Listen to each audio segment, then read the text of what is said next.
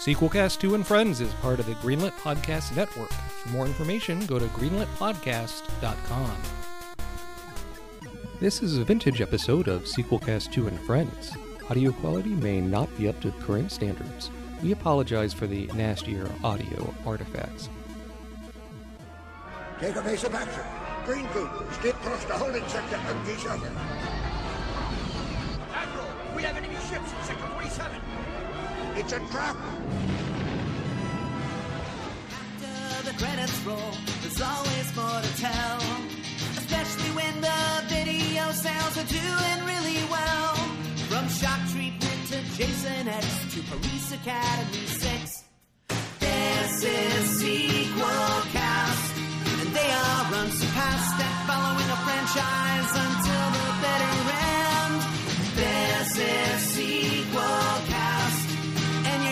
that I inform you the show.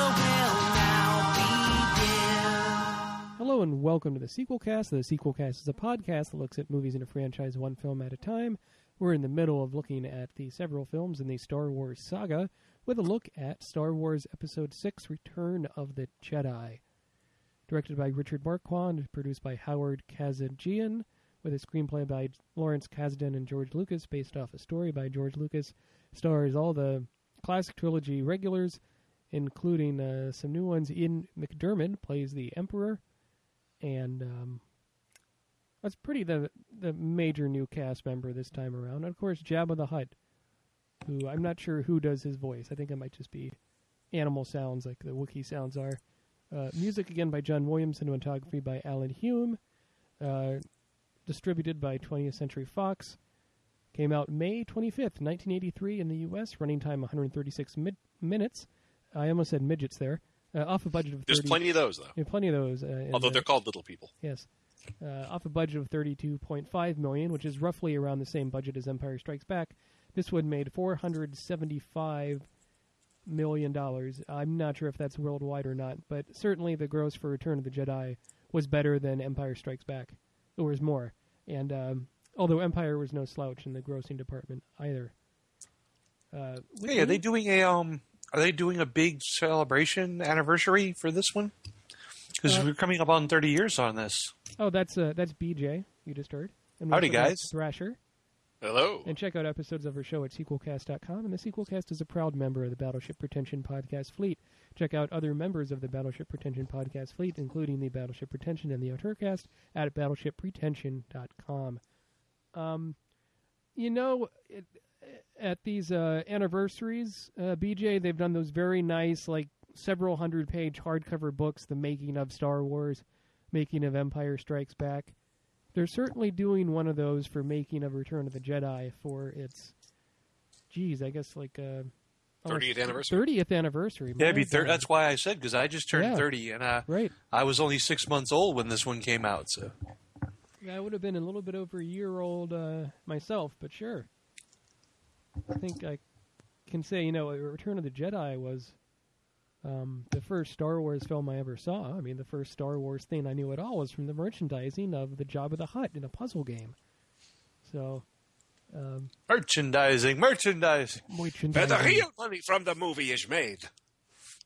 in the sequel. That's actually why I asked because I remember when uh, there was the whole Empire uh, anniversary, 30th anniversary. Uh, was it you know, a couple years ago, or it might have been last year? Yeah. So, um, and they just had so much stuff. Like all the Legos that year were like Hoth themed. I think this year you might see a little bit less just because it's officially when the Disney acquisition of all things uh, Lucasfilm, LucasArts, whatever, has started. And there's some transitioning period. I'm not sure if the existing contracts with whatever toy makers they have has to run out first. Well, I don't. Yeah. I don't really know how the licensing deal works. Um, yeah, I don't know. Either. I'm pretty sure it all still goes through Lucasfilm. It's just that Lucasfilm is now a wholly owned subsidiary of the Walt Disney Corporation. Or did they change their name? I don't know what their name is anymore. I I'm, think Uh, I think you just you'd think that exists. you wouldn't want to miss that, even though you're in transition period. You wouldn't want to miss a uh, a big decade anniversary. Well, you know, we'll be having a, a guest on for our Attack of the Clones and Revenge of the Sith episodes who knows Oh, cool. far more about that than um, you or I. So want to tease us on who that is, or are we going to save that? I uh, yeah, I'll tease who it is. I mean, this could backfire because it could end up falling through, but I think we got it. it's it's uh, what we have planned for those episodes as a guest is uh, Nathan P. Butler, who he's uh, the creator of the Star Wars Timeline Gold. He's heavy, heavy on the chronology between you know the movies, the books, the comic books, the trading cards, the chewing gum. It's What the kind of guys that I sometimes avoid because I don't know as much stuff as them, and you don't want them to go correct you because then you feel embarrassed, like you're not good enough as a nerd. Well, I think it'll be a good a good compliment, a good a different a different point of view, if you will. I mean, certainly Oh, with good. the with the prequels, there is a lot of extended material out there, with all the different Clone Wars stuff in particular. But I mean, we're not talking about the Clone Wars and all that. We're doing Return of the Jedi, and uh, when I was watching this film, I was listening to the the new audio commentary they have on the the recent Blu-ray release, and Mark Hamill said something really interesting. He said, you know, he was thinking maybe in this film, and he, he wasn't joking, that Boba Fett would take off the mask and you'd find it was a woman, and that woman's really Luke Skywalker's mother. And he was wanting it to go to all sorts of weird places, and he was disappointed with how easy all the loose ends get tied up. And George Lucas says, "Well, this movie isn't made for you, Mark. This is made. This is intended to just be a, a fairy tale set in space for children." But that oh, that would have been so cool if that Boba Fett was actually a woman, and his, that would have been really sweet I I have heard because it would have been a great mirroring of the whole Leia Yes. taking off the mat. Mounting That would have been brilliant. And it also there was even because that all got dre- uh, dredged up again because when they did the special edition of Return of the Jedi, there was lots of talk about there being possibly a scene where Boba Fett takes off the mask, and once again the idea being that it would be a woman under there. And there's also uh, and another idea Mark Hamill pitched to him was he would want the beginning of the film like the Millennium Falcon will be flying around with Lando and, and Leia and the droids, and all of a sudden they see uh, a familiar X-wing fly into, you know, in front of them and like, oh, it's Luke. Luke, how you doing? And they get a closer look at him, and Luke Skywalker looks like he's gone crazy. He has a crazy samurai knot on the back of his head. He has a scar down his face, and he just starts attacking them in his X-wing. and you're not sure if he's turned to the dark side or not. And I don't know. I mean, Maybe he's a clone. Eh, or, or who knows? I mean, you know, I think those are all real neat alternate ideas. And uh, so by this film, uh, Return of the Jedi, you have so many balls, and by balls I mean characters and plot lines and things, not not So literal testicles. Yeah, so, no, ex- no, except for Spaceballs. I don't know. It's it is a pretty balls heavy um, series. I, I I'm mean- pretty sure, like, for pretty much Princess Leia is the only woman in the entire galaxy. And, And and wait, Mon no, Mothma. you get Mon Mothma at, at one point. She, Yeah. she, she's a MILF, but the M stands for Mon Mothma. Mothma, I'd like to fuck. What's that? Mothma, I'd like to fuck. of, of all the Mothmas, yes, she is the hottest and most desirable Mothma. Note that we said Moth Mothma, not Mothra. Okay. Oh, I was just about to make a two, two midget, uh, two little tiny Ewoks singing a song for her. Yeah. I mean, That's I, a mashup we need to do. We need to do Star Wars versus Godzilla. I think uh, one thing, I, the first thing I think about when I look at Return of the Jedi is it almost feels like two. Mo- you're getting a double feature Mm, yeah. in that all the stuff at Jabba's palace, rescuing Han Solo, and then all the stuff on Endor and the Death Star two. And yeah, you really get a uh, heavy tonal shift between those two sections of the movie. You probably could have made two movies out of. In fact, that's probably what they would Yeah. do now, is they'd make two separate, one just for the whole Jabba uh, storyline, and then another for uh, for the uh, fighting the Empire. and I think that would work. another one with Star Wars based on the notes in the Silmarillion. Yes, the, the the appendices, the Journal of the Whills, I think they call it. Um, The Willis, yes. the Journal of the Bruce Willis. Uh, yeah. That's And- got a pretty empty, vapid. balding. it, it looks vaguely like a Joseph Gordon-Levitt if you knock back five shots and squint. Oh, something I did I did want to uh, to touch on uh, is that uh, you know, it's we we've already established that Return of the Jedi is the best of all the Star Wars movies, but Return of the and it's, it's a, feelings I do agree with, but Return of the Jedi has always been my favorite. It's been mine too, especially like I love the stuff on Tatooine at the beginning. I think that's some of my favorite Star Wars stuff. Period. The fact that you do revisit places in Jedi mm. That you went in the first movie really makes a. I think that is, has a big, uh, a big part of its success. Well, it feels more like Star Wars Episode Four: A New Hope than Empire did. Mm. Exactly because you, you start off on Tatooine just as you did before. Yep. And you end up on the death with the Death Star again, just as you did before. So you get these these two very iconic places from Star Wars to come back. And I think you look at the other film that's the end of a Star Wars trilogy, which we'll talk about in a few weeks, the Episode Three: Revenge of the Sith. And just like Return of the Jedi, it's very much like a stuffed baked potato of the movie. You know, you're not you're not just getting bacon and cheese on this baby. You're getting sour cream and chives, and a little bit of lamb. That's what you think of as a stuffed baked potato, man. We put like steak in it here, man. Steak, oh, really? Oh, yeah. I haven't heard yeah, of that never, baked potato. Oh yeah, shaved steak baked potato. It's better than a, bantha. That sounds like a steak potato to me. Mm.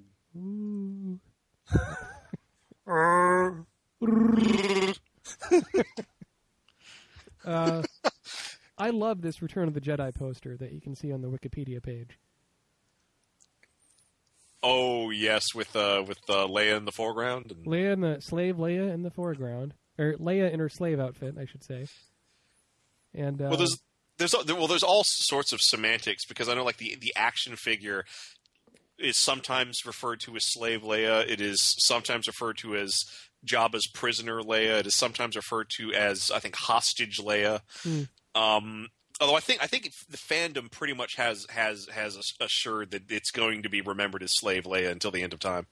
Well, I think what's funny is uh, you know George Lucas was involved in consulting on. I mean, he has to rubber stamp everything, whether it's a costume, a creature design, what have you, and so he ultimately approved the slave Leia costume, and they're kind of teasing him jokes, saying, "No, George, I didn't know you were into bondage so much. Look at this outfit." and he played completely dumb, uh, uh, reportedly, and was like, "I I don't know what that what, what what's S and M? I, I I don't I don't know what that means." Uh, well, the thing is, a Wookiee has ten fingers.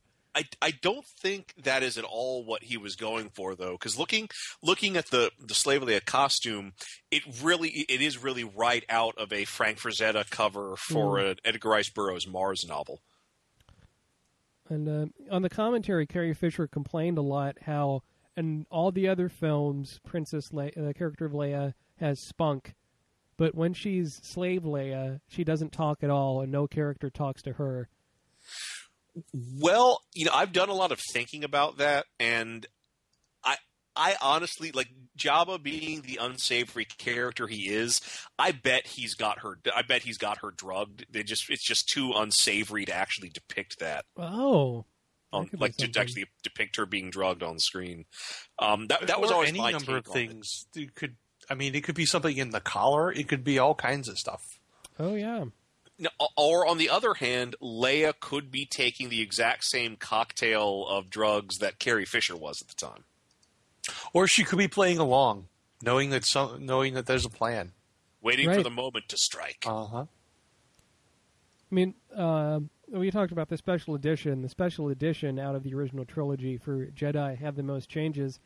Do you miss the removal of the original song "Lapti Nek" with uh, what is it? Size noodles, slice noodles, size noodles, size yeah. noodles. Um, I no, that's prefer. The, oh, sorry. Oh, yeah. Go on. Oh no, I, I do prefer the original sequence Lapti Nek. I don't like the Jedi Rocks numbers for for a couple of reasons. Um, one, Lapti Nek is such a wonderful blending of anachronistic styles that it doesn't date the film. It's a little bit funk. It's a little bit jazz. It's even a, the slightest bit klezmer. Like you, you can't pin it down, but it sounds good. You know, it's it's the same reason why it was genius to have uh, to have an alien honky tonk jazz band playing in A New Hope. It doesn't yeah. it doesn't pin the film down as existing in any particular era.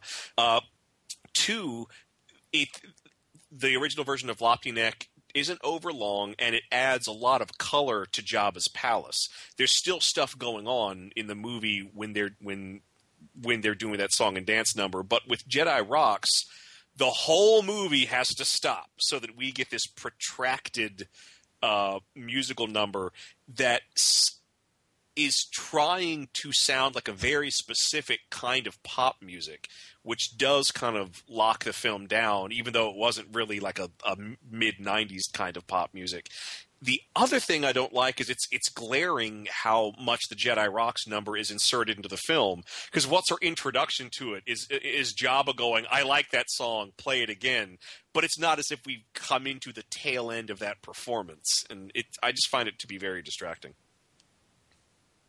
See, I actually that when that song replacement doesn't bother me as much as the ending song. Mm, Uh, right. I'm I'm I much prefer Yub Yub to whatever the the new thing was. It, it just kind of.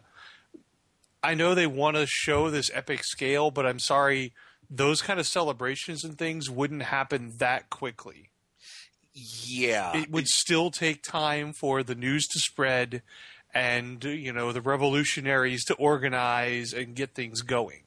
So Yeah, I to mean- me, it's just so unrealistic. And Yeah, like, it- if you listen carefully at the end montage of the special edition of Return of the Jedi, I think like it's on Coruscant or something where they topple the statue of the Emperor, and if you can hear a Gungan say "Wisa free," Oh, I think they did really? that in like the. I think that's the Blu-ray edition.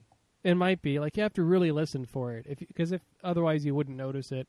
Yeah, But it's, it's, not it's supposed there to though. be I've Jar. Jar. It, it doesn't like cut to a close up or anything.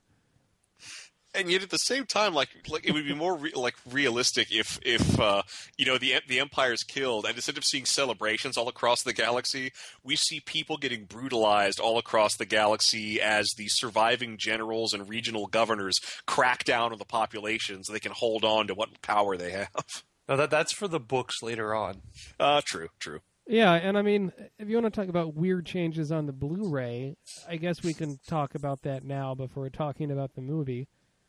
Uh, one of them in Jabba's palace is they composite a uh, a Dug, and a Doug is the is uh, the alien that loves patty mayonnaise. No, uh, a Doug Hey, a Dug Did you? is the alien that Sebulba was, like the kind of evil racer alien dude that raced against the little Anakin kid in Phantom Menace. Oh yeah. They composite mm-hmm. one of those aliens walking through Jabba's palace in the shadows, like it's barely noticeable. And I guess it's you know they're trying to tie it back. in. they are, and I got I got to give 'em- if it's something subtle like that, I got to give them credit. but you know what? I didn't subtle- even notice that. I probably just said Yeah, I probably just looked over it, and if I didn't, if I wasn't looking for it, I wouldn't notice it. But you know, younger kids may but because they I right. recognize and grew up with Dugs. And the other change they did, which got a lot of people very uh, upset, including Simon Pegg, who plays Scotty in the newer uh, Star Trek films. Somehow they got Greedo to shoot first in Return of the Jedi. No, but I don't know if you know about this, Thrasher. If you read about it at the time, it was a big stink on the internet. The scene at the end where, um, you know, the Emperor is beating the shit out of Luke, and Darth Vader like looks down and looks over at Luke and looks down. He's kind of thinking what to do. Like right before he picks up the Emperor and tosses him down the uh, the the power shaft. They dubbed in dialogue of Darth Vader going a- as he picks up the Emperor. No, no. Oh dear. As Really, I didn't even Yes. notice it. To me, the whole changing out, you know, the original uh, Anakin Skywalker for uh, Hayden Christensen Oh, was a bigger change to me. That's weird. Yeah, That's just, you, you know what? He was good when he died. He should be his. Yeah. Now, what do you think Ah. if they would have composited uh, Hayden Christensen in like beat up Darth Vader makeup Well, as a face when they point- removed the mask? At one point, wasn't that the plan? Uh, I don't think so officially. It will be for the, the when the Ultra when HD 3D version, comes out. Yeah, maybe. I mean, if you're gonna when we get the 4K version of Star Wars. if you're gonna try to tie things together, why not just be ridiculous and go all out and say, okay, In fact, wipe out all of David Prowse Darth Vader, bring him down to Hayden Christensen size. Yeah. you know, we'll just have a completely CG Darth Vader in there. David Give him- Prowse, of course, being the man in the Darth Vader suit. Uh, for the he didn't he didn't do a lot of the stunt work, but um, But he should the- also have Hayden Christensen's voice. Uh, you know, We'll, we'll put it through like a you know some sort of they they device to make it. I no, it should. It sounds- shouldn't. It shouldn't even be deeper. You know, Obi Wan never told you mm, what happened to your father. That's too much emotion for Hayden Christensen. Hayden Christensen would sound like Obi Wan never told you what happened to your father. Solar I- panels. I, I, I, I killed I, I killed your father. Now let's go roll in the grass. I really hate sand. We we shouldn't we shouldn't be ragging on Hayden Christensen in a mo- movie that he's not in. Nope, that'll come later. No, he is. He is in the technically- latest He's in it version. now. Oh, that's he's true. now in it. They they changed it so the Force Ghost at the end for Vader is Hayden Christensen, which is is weird because I sort of found that to mean if you're in a Force Ghost form, that means you've you've died and you're at peace. But um, Yeah, it's like why didn't why didn't they change out for Ewan McGregor Obi Wan, huh? Mm. You know, if, God, if Anakin yeah, can, can look right. younger, make them all make them all younger. yeah, we want all young is- and spry Force But ghosts. the other thing is, it's kind of cruel because you know Luke had never seen his father, so like when like a Hayden Hayden Christensen shows up as a as, as a as a Jedi ghost, Luke's response yeah. should be, "Who the hell are you?" Well, I, here's the, why didn't they then go and throw in um, throw in Qui Gon? You know, let's Yes, he had he, he That would've been basically had an effect on on Luke's training too, if you think about it. right. So we could have had like all of. Why didn't we have a fourth ghost there? It- It would have been like the Beatles of. In fact, Force- you know what? It should have been every single Jedi who's died. Oh God, Should have just a big field Just a of big Force field ghosts. of blue. Everything is right in the world. Like we can all pass on. I love the Photoshop someone did uh, on the internet of uh, the Golden Girls, where it's Betty White with the lightsaber, and then uh, the Force Ghost are the other Golden Girls that have all died, and she's the only living one. Bea Arthur and Rue McClanahan, and that other one, Uh, yeah, and the other one. Oh God, Estelle Getty. Estelle yes, Get- Estelle Getty. Who can forget the great Estelle Getty? We could because See, we couldn't remember their names. I, I, think George Takai linked that the other day. I was uh, or Takei. I, Oh yeah, I keep wanting to say Takai, but you know, I know I should know better. It's Takei, but he said he He doesn't mind you. either way because Takai means big. oh my, I'm okay with that. Mhm. oh, but um, Scrumptious. going back on the subject of Return of the Jedi, I love the, the creature menagerie in Jabba's palace. Oh, I yeah. love all the aliens, and it really again just drives home how big uh, Star Wars is. Well, you get the idea. The Jabba's palace stuff might be what George Lucas wanted the cantina to look like had he had the money and the technology at the time. Oh no, no, it it was the uh, Yeah. one of the running themes that goes through all the documentaries about the making of Return of the Jedi was that Lucas was always very upset about the cantina scene that it wa- it just wasn't what he wanted and that Return of the Jedi the main reason Jabba's palace is so populated with aliens and creatures and things like that is because Lucas wanted to do that right. He wanted to have a gathering of all these different life forms from all across the Star Wars universe and do it to do it properly. Oh, and we And he men- I think we mentioned this in the right there. I think in like the Star Wars. They've done a few books about short stories of Star Wars, and they did one that was like Tales from the Cantina, and they did another one that was Tales from Jabba's Palace, which I think That was actually the first Tales book that I uh, ever owned. Was that one? Oh, okay. And uh, they're both pretty good. I mean, it's such a fun launching off point for these short stories. But that tells you the kind of depth, though, that they brought just to their minor characters. Mhm. That they did such a good design work that you could really tell the story with from them. Well, and of course, after the fight with the Rancor, there's the moment where the trainer is kind of crying and he's upset that his beloved beast has fallen. Oh, I know. Did you, You see get some the that comic someone did of him nursing it back to health? Oh no! Uh, I'll have to I'll have to link you that one. A friend of mine sent it to me uh, from Tumblr. I think that would be interesting to link with the uh, show notes or whatever. Sure, but we don't yeah. have show notes. Well, we can slap it on the Facebook page. That's fine. Yeah, it's it's he's crying and then he, he's nursing it back to health, and it's it's kind of cute. And Yeah. That is pretty neat, and like it just again it shows it shows some some depth that that uh, there's just this nice, presumably a nice guy who works for for Jabba who does care about this this monstrous animal. you know, I'm really surprised that they did not replace the Rancor with a CG Rancor. Like Well, the I, am puppetry is so I'm not good. sure it is beautiful, but you you still have that the the the kind of lurchiness of the stop motion, which I find endearing. But I it wouldn't have bothered me if they had done a CG version of it, but kept the same you know feel of the movements. I mean, the Blu-ray version of Return of the Jedi, I think, is the best in that particular scene because they did a good job of removing a lot of the matte lines mm. and making it not look, not pop out as much. Because some of And the you know, all- compositing was really rough in that version of that scene. and all the stuff with the Rancor that was really, really exciting. Yeah. And and I love that they lead into. it. I love that you don't see the Rancor immediately. Like we, we just see people getting dropped into a pit and all these screams. And so it really it pays off when you finally get to see that beast crawling out of the uh, crawling out of the uh, the gate. And Lucasfilm pretty much reused the Rancor design for the uh, Eborsisk monster in Willow.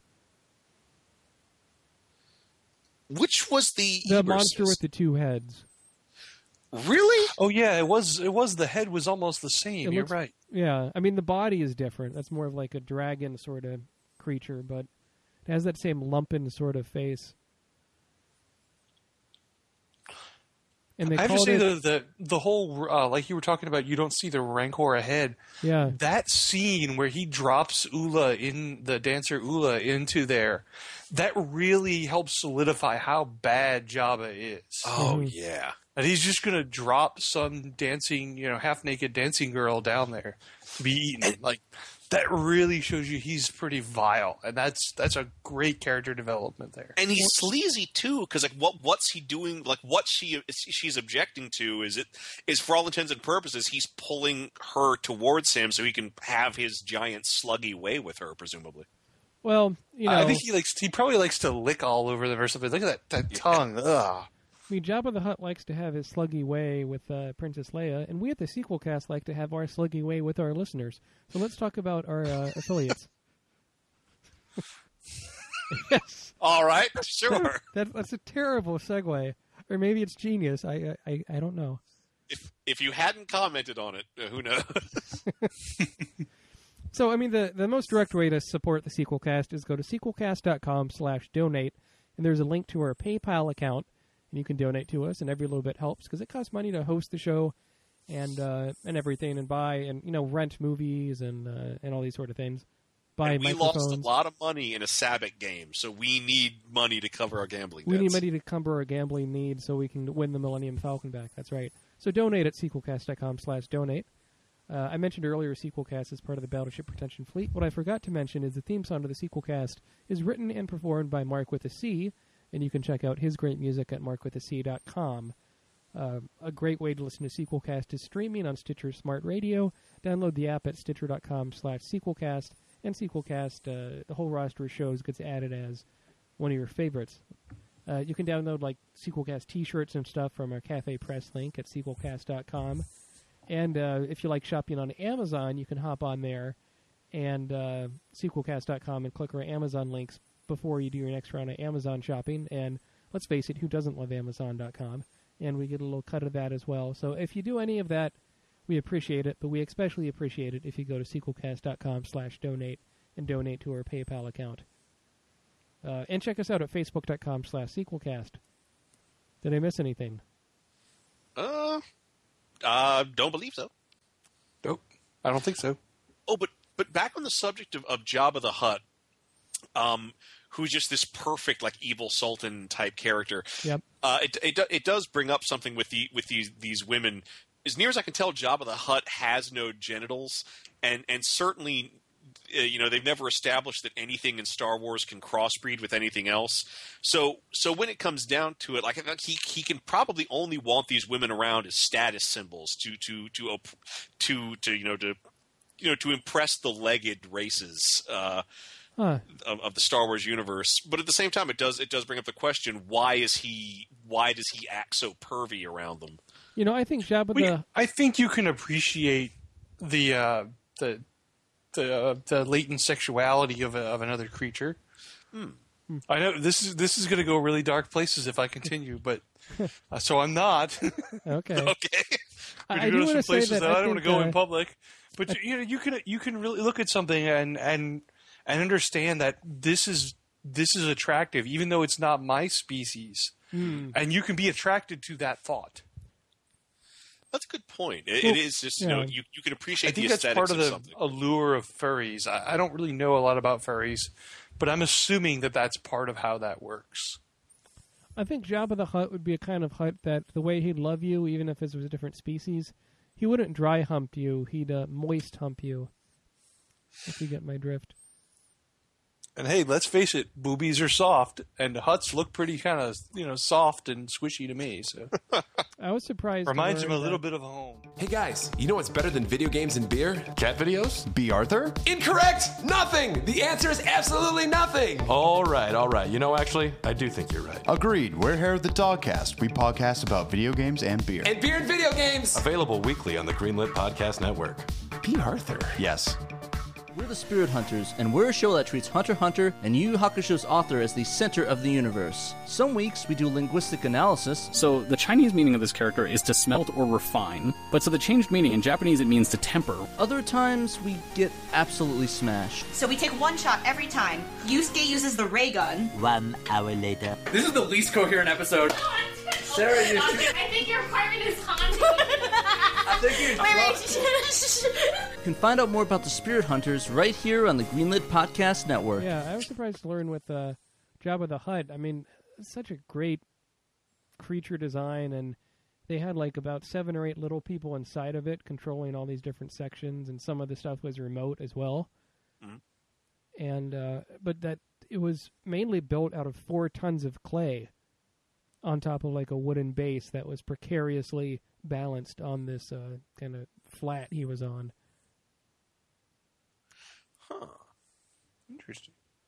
I've seen some really great Jabba costumes. Actually, one of them I, I researched. I was researching some stuff for the Star Wars LARP I wrote a while back, and looking into costuming type things. And they built this entire life-size Jabba puppet out of like couch foam types type material and PVC skeleton. Oh, I've It had a relatively good uh, articulation. I would love I would to love that. I would love to go to a comic convention dressed as Jabba the Hutt, as shitty as possible, where it's like three pillows duct taped together. with like With a couple of googly, eyes, on top. Yeah, googly eyes. Budget and, uh, Jabba. And I think as a ton, I just would do a slit for my real ton to stick out of. very, very uh, disturbing. Oh man. Hey Matt, have you, you seen the uh, the baby Hutt uh, I built? Oh for yeah. our LARP?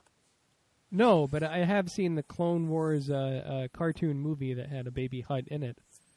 I, I actually made a, a, a plushie uh, Oh, baby Hutt, okay. relatively uh, you know, based mostly off of the Clone Wars design. Yeah. It's an awfully. Everybody cute called it the little turd.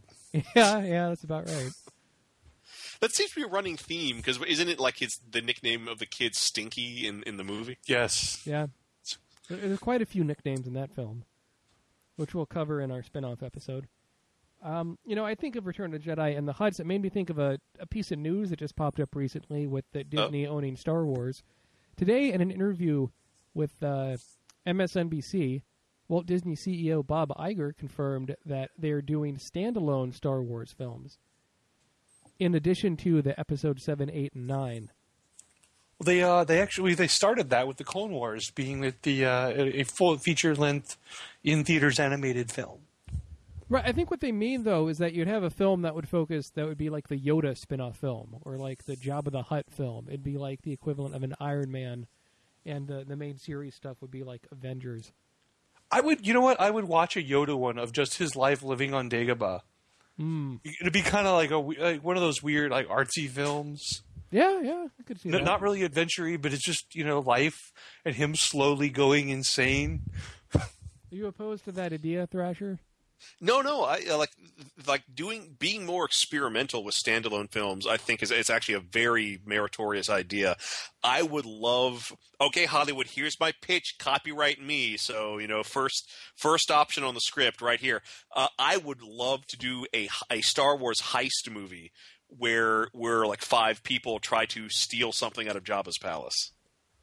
Oh, uh, oh do a do a, a prequel era and have young like Lando and Han and Chewie and some other you know undesirables uh, doing the heist.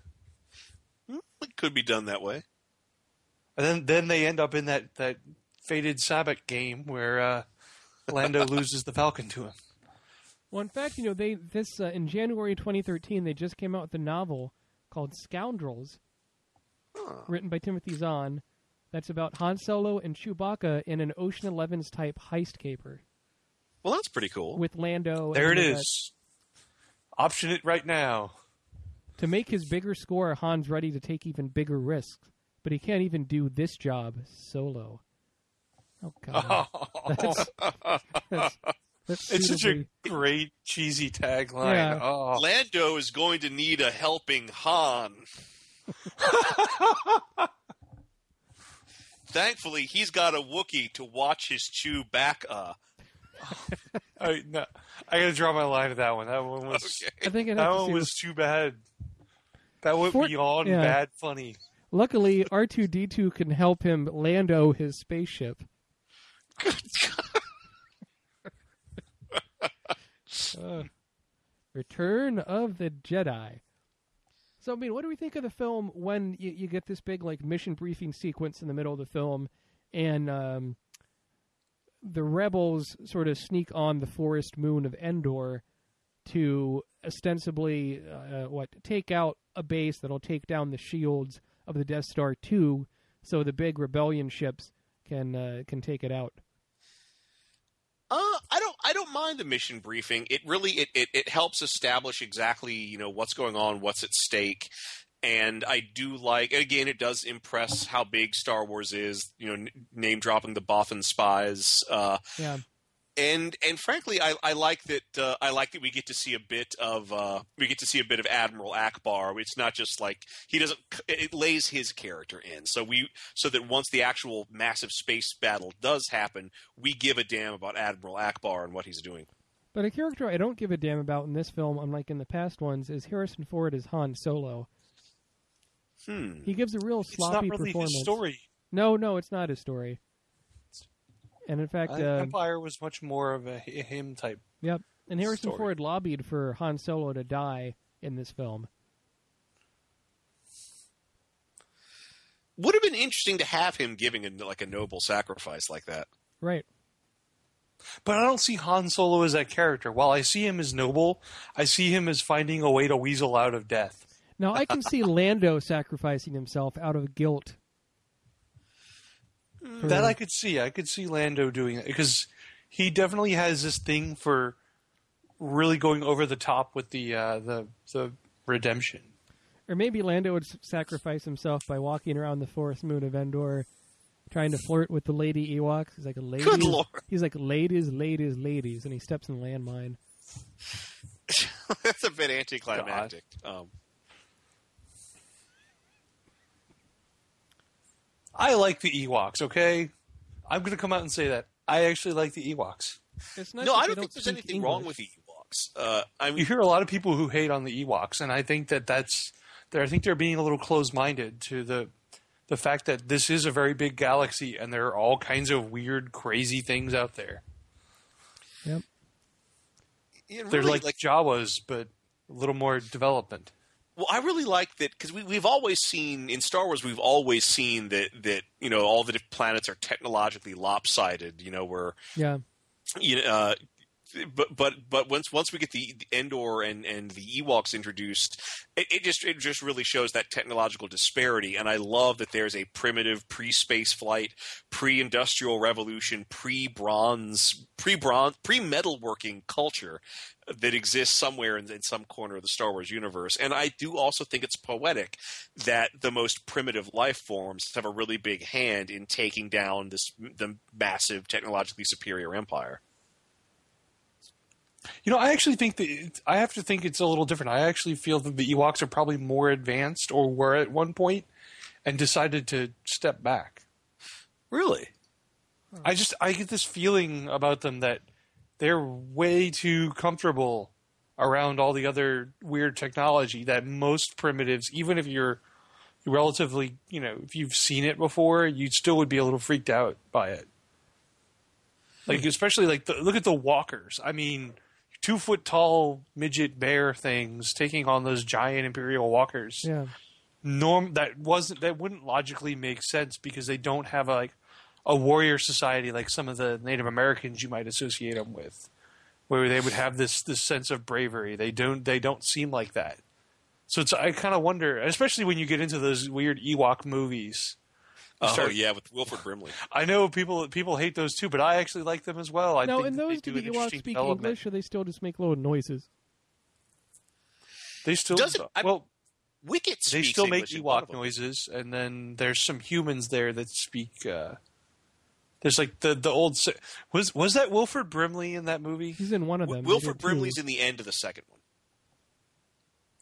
He was a he was a prospector who had pre- uh, presumably been stranded on Endor for uh, Yeah, okay, for- yeah. The beginning of the the second one where they're trying to get off, and yeah, okay.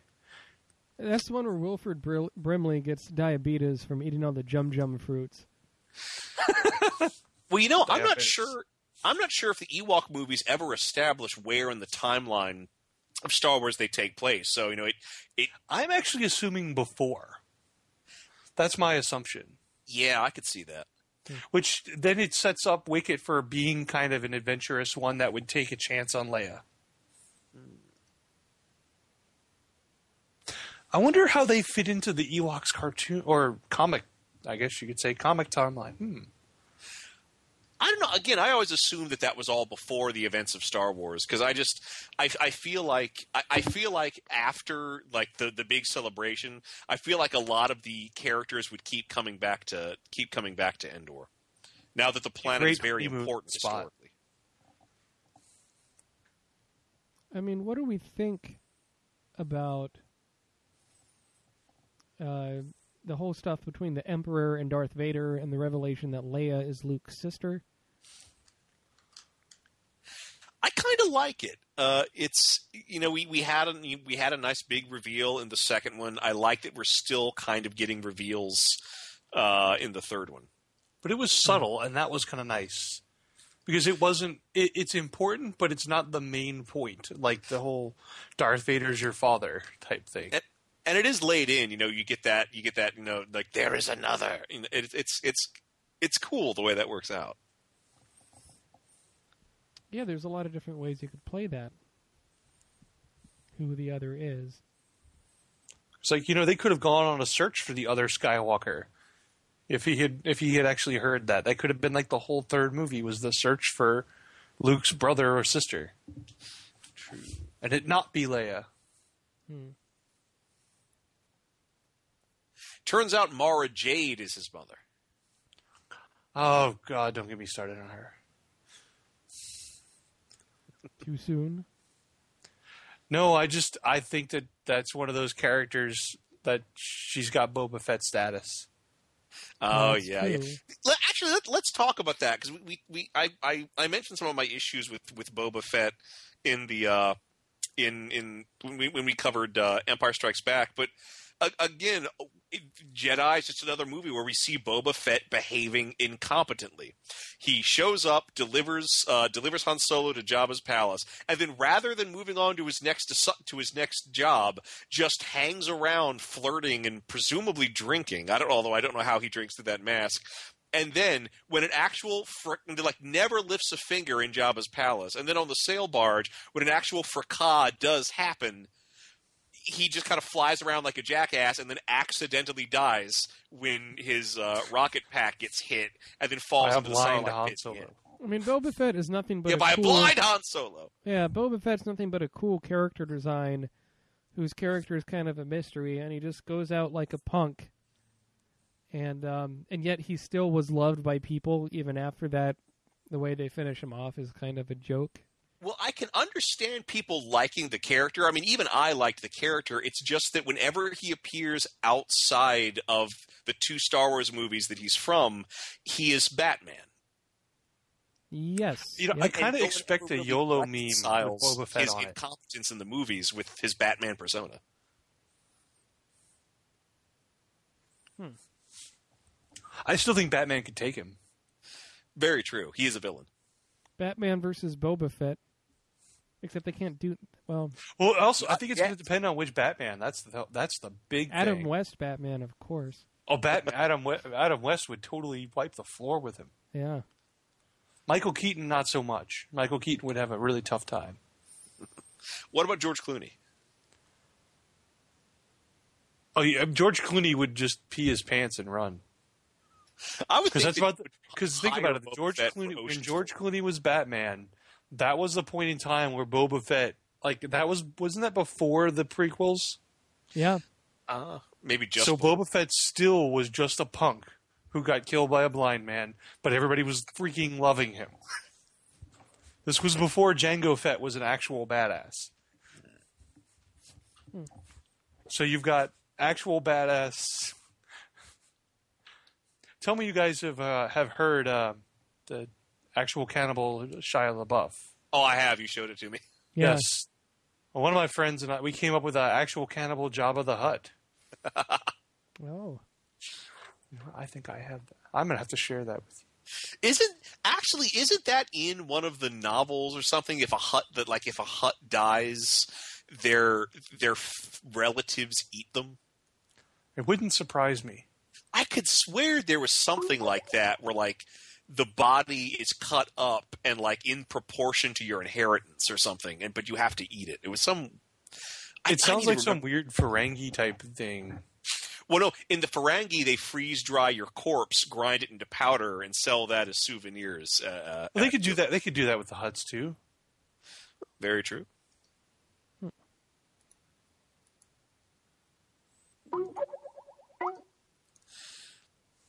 But uh, you know, there's really is a lot, a lot to talk about with Return of the Jedi. How, do you guys feel that this that this wraps up the saga well? I think it, it's good. I think that they can. I think they did a good job of the whole like ending, tying things up. Yeah, And I, just totally wish that- understand why they would do why they did prequels before they did sequels. hmm I just kind of wish that I, I don't know that it would have been something else instead of a Death Star two. It does make me wonder: Did they really think that one Death Star wasn't going to be enough? Well, you know they had to have started construction on that a while before. Well, as I understand it, there was uh, early in Star Wars there was production art which featured an entire fleet of Death Stars, and you know, the Death Star is a great ultimate weapon. But if you've only got one and something goes wrong, then you got no ultimate weapon. So I, I kind of like the idea of these multiple. You know what? You know what I think it was. It would be like the like the, that Byzantine Empire where it was like divided into five districts, and each district had a fortified capital. I think it would have been like that. They would have cut the galaxy up into into nice little slices, into a couple of big chunky slices, and each one was going to get its own Death Star, just to make sure that there was always a Death Star when you needed one. Well, here's my theory on it. You remember Contact? Yep. Where they Yeah. built that giant machine thing, but then the Japanese were skimming a little bit off the top and building their own. Mhm. So maybe it was something like that, where uh, you know, Moff Tarkin is in charge and he's building the thing, but Darth Vader's skimming a little off the top and building his own Mm. on the side there. You know, it's just that's why it's not totally finished because he's they kind of ran out of capital and time. Well, you know, maybe that's how Darth Vader saved face after uh, the destruction of the first Death Star. Don't worry, Emperor. I have a backup. you know, I just imagined him like pressing the button on a on a car thing, and the Death Star. Boop, boop. He's unlocking the Death Star too. It's Oh, out there in the parking lot. You know, I guess we ought to talk about the meme this movie generated.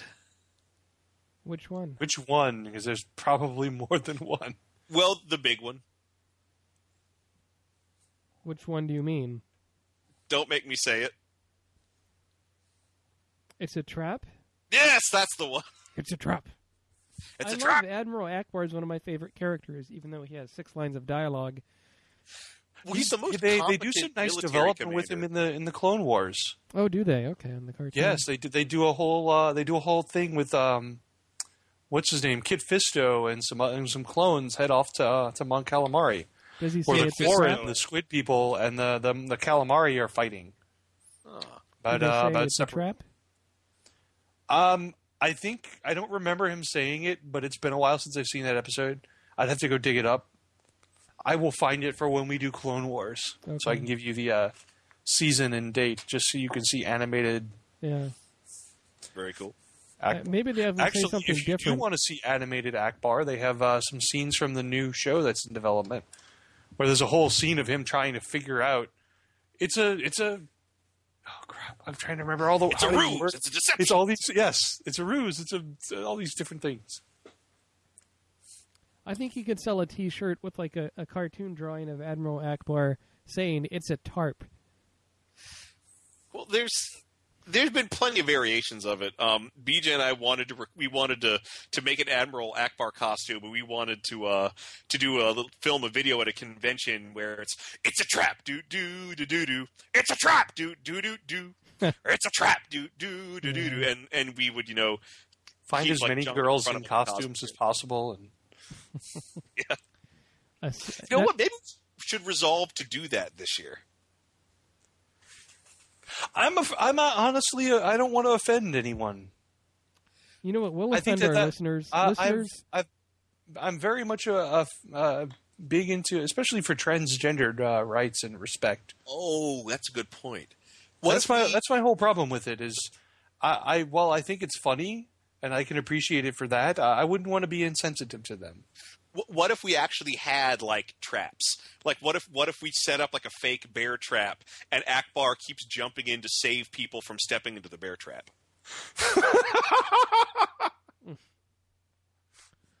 so that way he's Well, saving we- lives. We, we should probably set it up in outside of our uh, our room for the where our LARPs are. So we, it's a trap. I like that. And maybe we could do some different traps. We could do a landmine. Pull a string across the the hallway. Wait, it's a trap. Snips the string. You know. okay. Well, I think we've talked a lot about Return of the Jedi. Let's uh, give it a rating out of five stars. I'll begin. Although again, we probably could do a uh, a, a whole other more episode about this. Sure. I give Star Wars Episode 6 Return of the Jedi 5 out of 5 stars. It's my favorite of the Star Wars films. I love the cast of characters, the sense of action and adventure, although I prefer the first half on Tatooine to the second half on the forest moon of Endor. Thrasher? Uh, I'm going to give it a uh, a four and a half stars. It is absolutely my favorite Star Wars film, but I I still don't think it's as good as uh, as Empire Strikes Back, and it, it pains me to, to take off that half star, but that's really just for bookkeeping purposes, so that I have a star based reminder of where it ranks in terms of quality. Uh, but in my heart of hearts, it is seven stars. I, uh, I, I this is the one I have to give five stars to. Cool. I think that this one um, you could watch on its own, and it still re- brings that fun and adventure of the first one, but takes it to new levels because of the the fact that they had the budget to do it. So I, I got to give it a, a five out of five. Hmm. Pretty cool. So now we're going to do pitch a sequel, and uh, although they're- they are actually making a sequel. Uh, Ah, nerd rage! 2015 Rah! Star Wars Episode 7.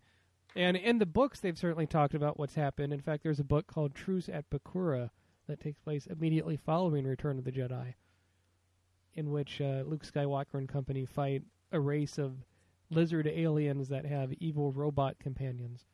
Um, Hmm. But in pitch a sequel, we're gonna you know pitch a sequel to this film. We're talking about Return of the Jedi. I'll begin. I uh, and uh, and my pitch would uh, start where the film uh, ended, where all of a sudden the big bonfire gets uh, extinguished, and the Force Ghost, or actually apparitions, they change into a physical embodiment of uh, three evil Sith. Darth Vader immediately comes back, even though he's just died.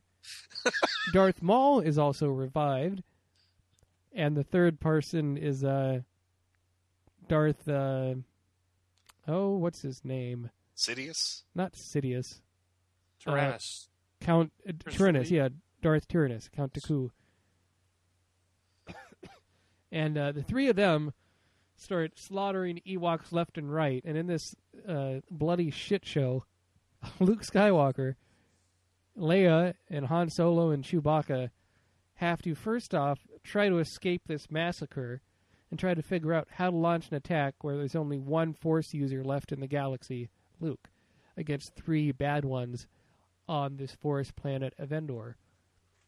And they end up having a, a climactic battle in the junk shattered remains of the Jedi Temple in Coruscant. Hmm. I would call it Star Wars Episode 7 Return of the Bad Jedi. Revenge on the Jedi. Uh, BJ, what's your pitch a sequel? Uh, actually, I would. Um, I think some of the. Excuse, me, excuse me. About the sneeze there. Okay, I actually really. Uh, some of the books were actually really good, and I'd love to see them as sequels. Uh, especially the the courtship of Princess Leia is my favorite. Yeah, because I, I I really like the way that they developed the romance between them, and then the whole having to, her having to choose to to marry the the really wealthy guy or to to marry Han. I think that it's it's such a classic story, as well as I love the introduction of alternate Force uh, users, Hmm. the the witches of Dathomir who have a kind of primitive primal style use of the Force is uh, like primitive shamanism and the fact that there's rancors that they ride on. Oh yeah. I I, think that, that if you were going to make a movie of one of the, the books, I think that would have been a, a great one to do. It's a little late now with everybody be getting so much older. It's kind of hard to to do that because it would be need them much younger and I wouldn't want to see Han Solo and Princess Leia and everybody recast. I think that would uh, bother me. Hmm. So yes, I would make the courtship of Princess Leia. Cool. I think I think I would do Star Wars Episode Seven, uh, The Empire's Last Stand. So. Uh, the empire is now falling. Uh, the empire is now falling apart. Uh, so all of the empire's lieutenants, regional governors, generals, strongmen, what have you, have all pulled have all pulled ranks and have uh, blockaded basically blockaded the core planets of the galaxy. They're blockading Coruscant and a couple of other very strategically important planets. And they're planets that are inevitably going to have to be liberated for a new galactic republic to function. Uh, so the main so the main story you have is the rebel fleet getting organized and getting ready to lay siege to liberate the core worlds. Uh, however, you know uh, this is this is several years after Return of the Jedi. Uh, Luke has continued to develop his mastery of the Force, and Luke, against everyone's wishes, sneaks through the blockade and and quite literally breaks into. Uh, breaks into the, the the fortress capital on Coruscant to not so much deliver an ultimatum to the to the imperial generals, but to basically make a case that the best thing they can do is to stand down and kind of kind of do a very sort of Jesus like sort of act of self-sacrifice, throwing himself in front of these generals to, to plead with them to for the good of the galaxy to st- to put down their arms. Now, of course, they're not going to do that, and they're going to kidnap him and uh, brutalize him and try to get him to spill all the rebellion secrets, which he's not going to do. So then the assault happens. So you have this also you have this awesome assault with the Empire closing in on the core worlds uh, and the Imperial generals. There's backstabbing. There's double crossing as all the Imperial generals try to hold on to the power they have, and then uh, a tortured and presumably broken Luke Skywalker busts out of where they're holding him and fights his way up the Imperial chain of command. Uh, to uh, he gave them the chance. Now he must end them with a good, quick death. Hmm. That'd be very uh, interesting. Mean, I hope when they actually make Episode Seven, they do some stuff with uh, Luke Skywalker in there, but we can only see. I would really like to see them do it, you know, far enough in the future that maybe we get to see Luke um, teaching new Jedi. You know, really reforming the Jedi Order. I think that's one of the main mainstays of the the novels is Yes, the whole yeah. reformation of the, and I think that would work with old. Uh, with our, our actors' age time, uh, I'm pretty sure Harrison Ford wouldn't wouldn't really want to be back, but I think we could do without Han Solo and bring someone new in. Or maybe hey, I bet we could get Billy Dee Williams. You could. Billy Dee. We'll we'll subst- we'll, we can we can totally substitute uh, you know Billy Dee, the whole uh, Lando instead of Han. Maybe Han's off having babies, so uh, Chewie and Lando are now adventuring. Be cool. Although at the same time, I would lo- I would love Mark Hamill. Like I would love to have a Star Wars movie with Mark Hamill again, but I want Mark Hamill to not only be playing Luke Skywalker, but to also play several aliens, giving each one of them their own voice. Hmm. Aliens, androids. Yes, he's definitely one of my favorite voice actors, right behind Grey Delisle. You know, I can't believe we didn't talk about the droids in this episode. They're really not as important, I think, in this as they No, are they're in some of the previous ones. Although Jabba Jabba puts them through the ringer. Uh, C-3PO gets slimed. We get to see that droid torture chamber. Yes, that one's that. That was one of the interesting stories in the Tales uh, book. Was about that uh, the droid who runs the torture chamber. Mm, yeah. Well, great. I think those are some fun ideas. Now let's go to our final segment. What you're watching?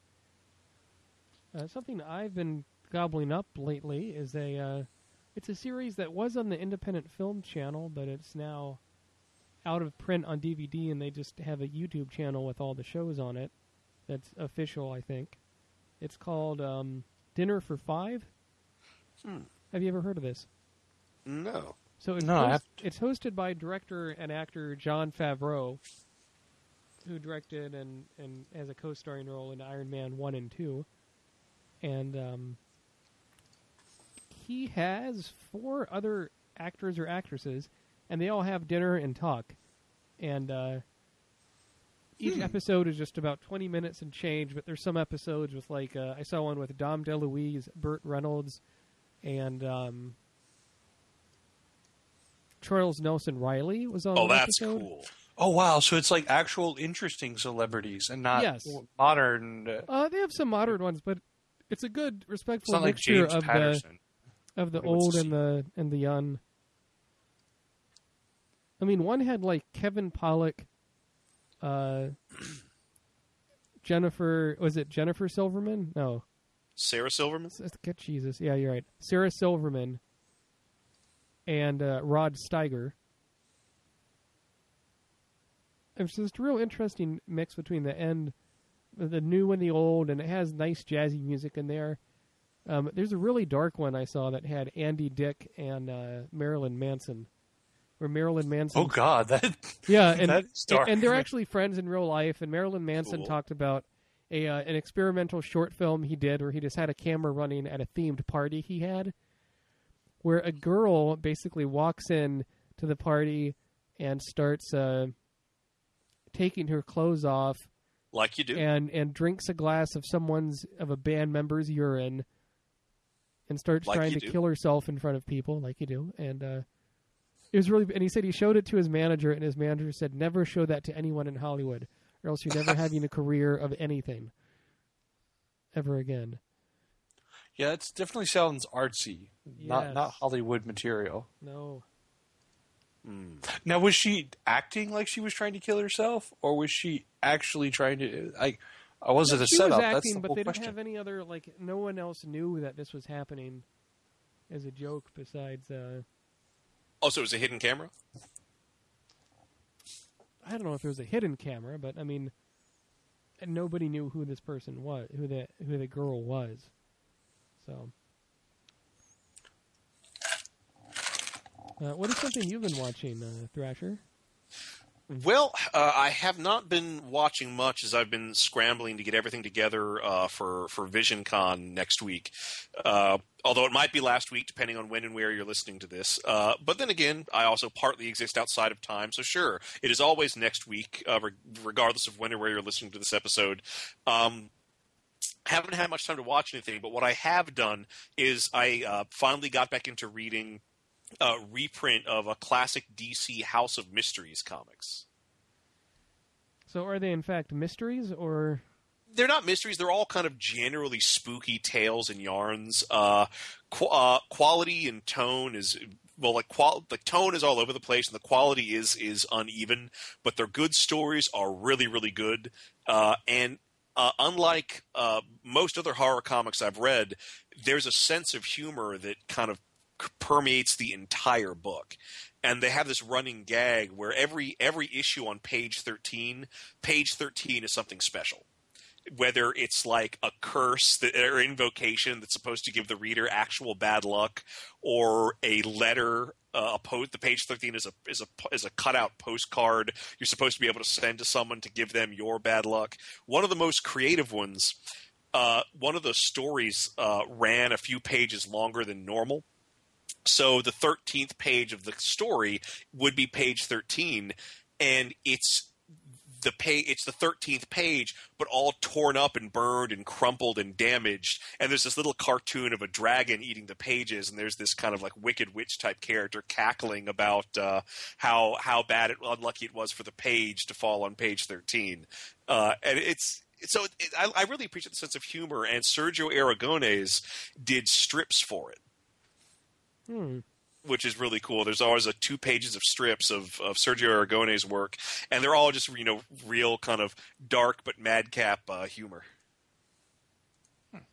is it pretty detailed artwork, or Well, I mean, it's it's your standard Sergio Aragone's artwork. So, Hmm.